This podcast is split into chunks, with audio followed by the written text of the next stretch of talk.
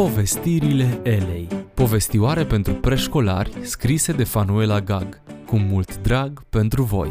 Astăzi vă invităm să ascultați episodul Pomul fără frunze.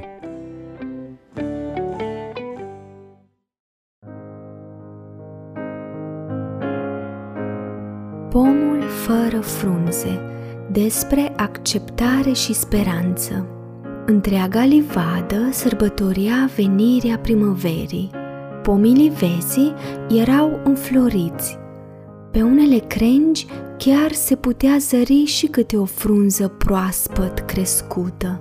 Păsările călătoare își făcuseră cuiburi în coroanele bogate ale pomilor, iar animalele se jucau în voie la umbra lor veni și călduroasa vară.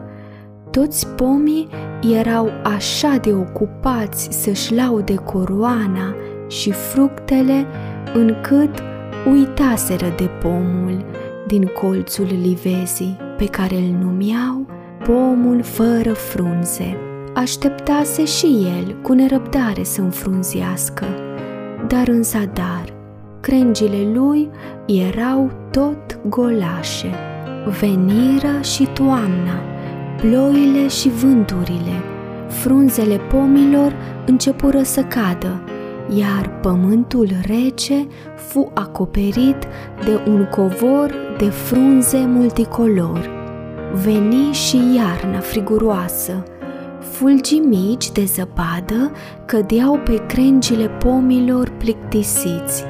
Nu mai sărbătoriau, Păsările își părăsiseră cuiburile și porniră în lunga călătorie spre țări mai călduroase, iar frunzele erau de mult căzute. Toată livada era în tăcere. Deodată, din colțul livezii se auzi un cântec. Isus, în fiecare dimineață, sufletul îmi umpli de speranță.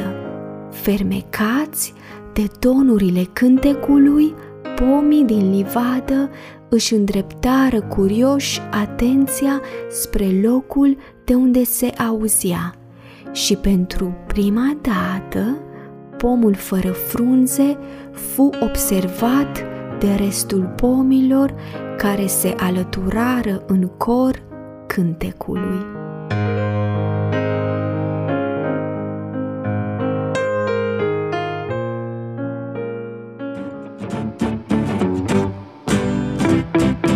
Ați ascultat Povestirile Elei. Povestioare pentru preșcolari scrise cu mult drag de Fanuela Gag. Ne auzim data viitoare copii